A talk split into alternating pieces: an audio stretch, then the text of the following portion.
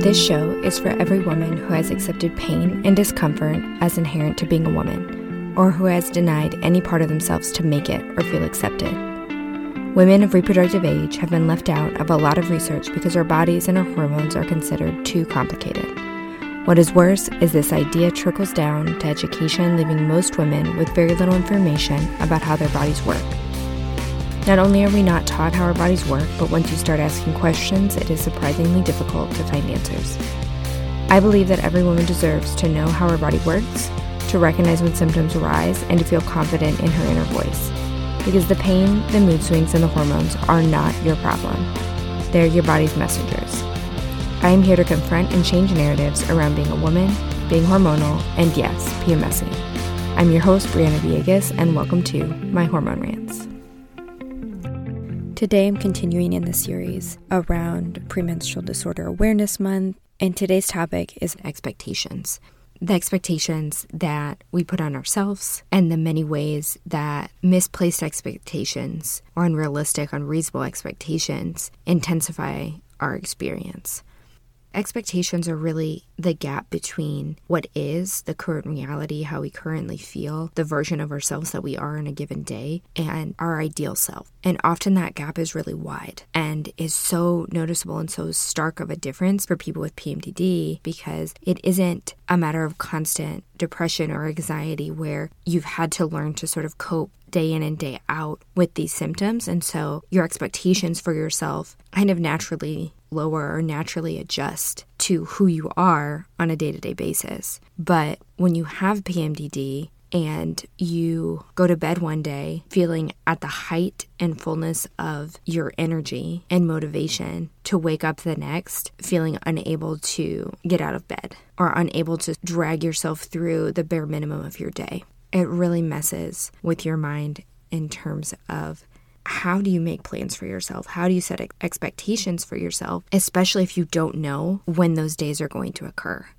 I particularly remember in college, I was always the kid who turned in homework assignments before they were due. I was the kid who wanted to take the test on the day the test was scheduled because I followed the syllabus religiously because it was the only thing was concrete. Like I didn't know when my bad days were going to hit and so delaying for me was never a good idea because I was never sure that okay in 3 or 4 days is that really going to be a better time for me to do this than it is now. And so, if you are struggling with irregular cycles and you're just not really sure exactly when the luteal phase is going to hit, setting expectations for yourself can not only be hard to do intentionally, but then it sets you up often to fail, where you plan for tomorrow like you're going to feel like today, and then you wake up and that's no longer the energy that you're in. Practically speaking, getting your cycle regular is going to be so helpful in knowing how to set up your schedule and how to set up your month where the gap between your ideal self and who you are that day, you know, is smaller, where those expectations can start to align more often. And that's the beauty of cycle syncing because even the nutrition and movement and physical support aspects of it can help get your cycle regular and consistent and get you more good days on either side of luteal. But even while you're on that journey, even before things are consistent, the principles of cycle syncing and of setting your expectations according to the energy and the version of yourself that is going to show up that day still works the same. Because ultimately, you can have the most regular cycle and still just be holding your breath, waiting for the wave to hit you and feeling just as much a failure because you feel like you can't do whatever you set out for yourself to do that day. And so when it comes to expectations, you don't have control over an emotion that you're going to feel in a moment. But there are so many aspects of this that you have a say in. You get to decide, first and foremost, how you respond to those feelings and emotions and things that come up during luteal phase. You can choose to partner with your body by first acknowledging and affirming the space that it's in on any given day. You also get to renegotiate what is the ideal version of myself today? Not how can I push myself to be high energy follicular phase me, but what does the best version of me look like in this day? In the past, one thing that I would always do is I would hit luteal and just I would feel like such a failure and I would have so much negative self-talk because I had these goals for myself and expectation for myself that I was literally trying to force myself to do and everything in me was screaming no. And so would I get a few things done? Yeah, with my body kicking and screaming along the way. But what I've learned is that if I just accepted that this day needs extra support and partnering with my body to let it decide the pace. And when I did that, I realized that the same amount of tasks got done. But at the end of the day, that I let my body choose the pace, I felt restored. I felt like, okay, nice, I got some stuff done today. Versus the days that I was trying to force my body to be this thing or force my body to show up in a certain way. At the end of the day, I didn't get any more done, but I would feel so emotionally and physically drained and exhausted and upset with myself because I only got these things done. And one of the big mindset shifts that came for me in this process of how do I define expectations? How do I define my ideal self when I feel the furthest from my ideal self was how much of a scarcity mindset I had, particularly in relation to my energy. I was afraid that if I stopped and rested, I would never start up again. I was so afraid that the high energy version of myself would not come back or not come back soon enough. And I can't live my whole life like this, right? Like I have things to accomplish, I have things to do. I can't wait indefinitely for some energy that may or may not show up in order to tackle my to do list and get the things done. But shifting into a cyclical perspective, a monthly guarantee that that energy would return, that energy is a renewable resource, and understanding that the more that I leaned into partnering with my body and establishing that self trust, the more of a guarantee it was that that energy would come back in full force. As I experienced so many follicular phases, the energy that I had physically did not match the mental energy. Where in my mind, I was ready to go, I was ready to set plans, take on new challenges, but I would be so physically exhausted that it would take a few days for my body to catch up with my mind. And by that point, okay, well, I'm halfway through follicular, which means I'm halfway to luteal again, and just constantly that feeling that there wasn't enough. The other thing I've learned, and I wish I could tell my younger self, is that the times that I would need to be extremely strict about my self care, about rest, and the amount of days that I would need to take and just be like genuinely conscious of what my needs were and honor those, that that phase and that window of time would not be forever. That those were investments in establishing self-trust and and partnering with my body so that it could heal so that it could trust me that I would support it when it needed it. And the more that I did that, the more results that I saw. And now I'm not spending two weeks out of the month conserving as much energy as I can.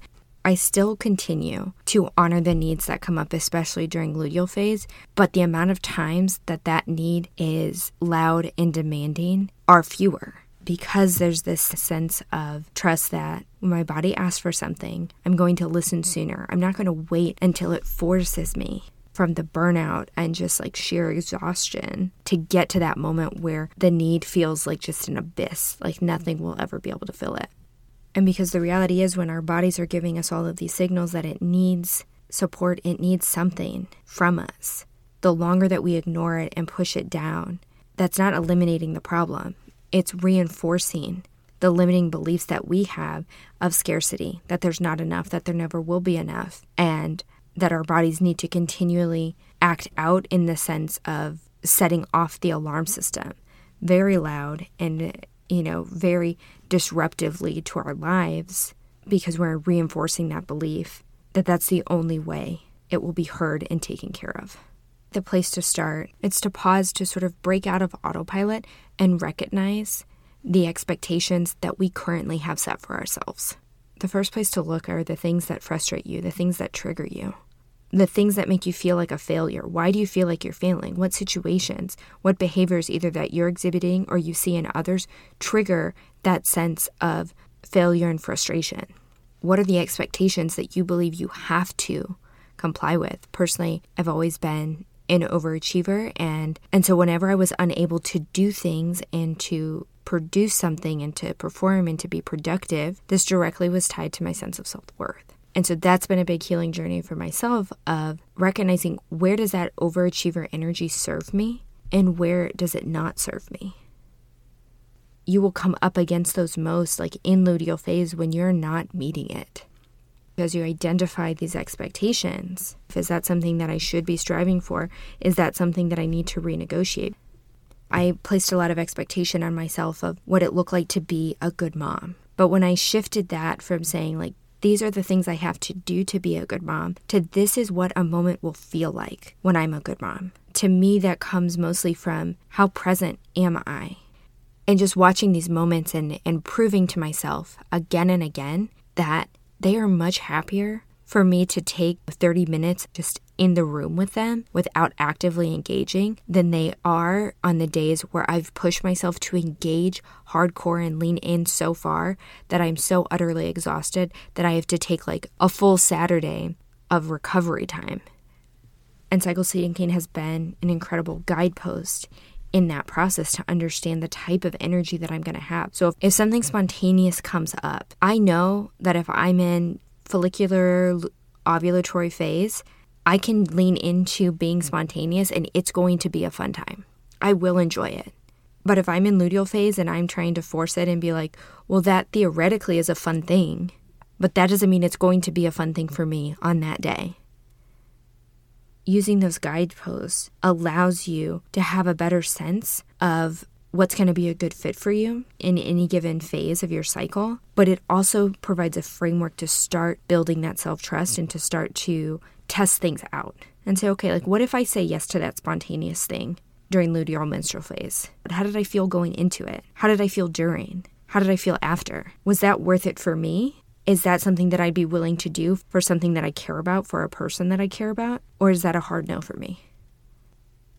And I think as we talk about expectations, being so clear on the fact that this is going to be a continuous negotiation.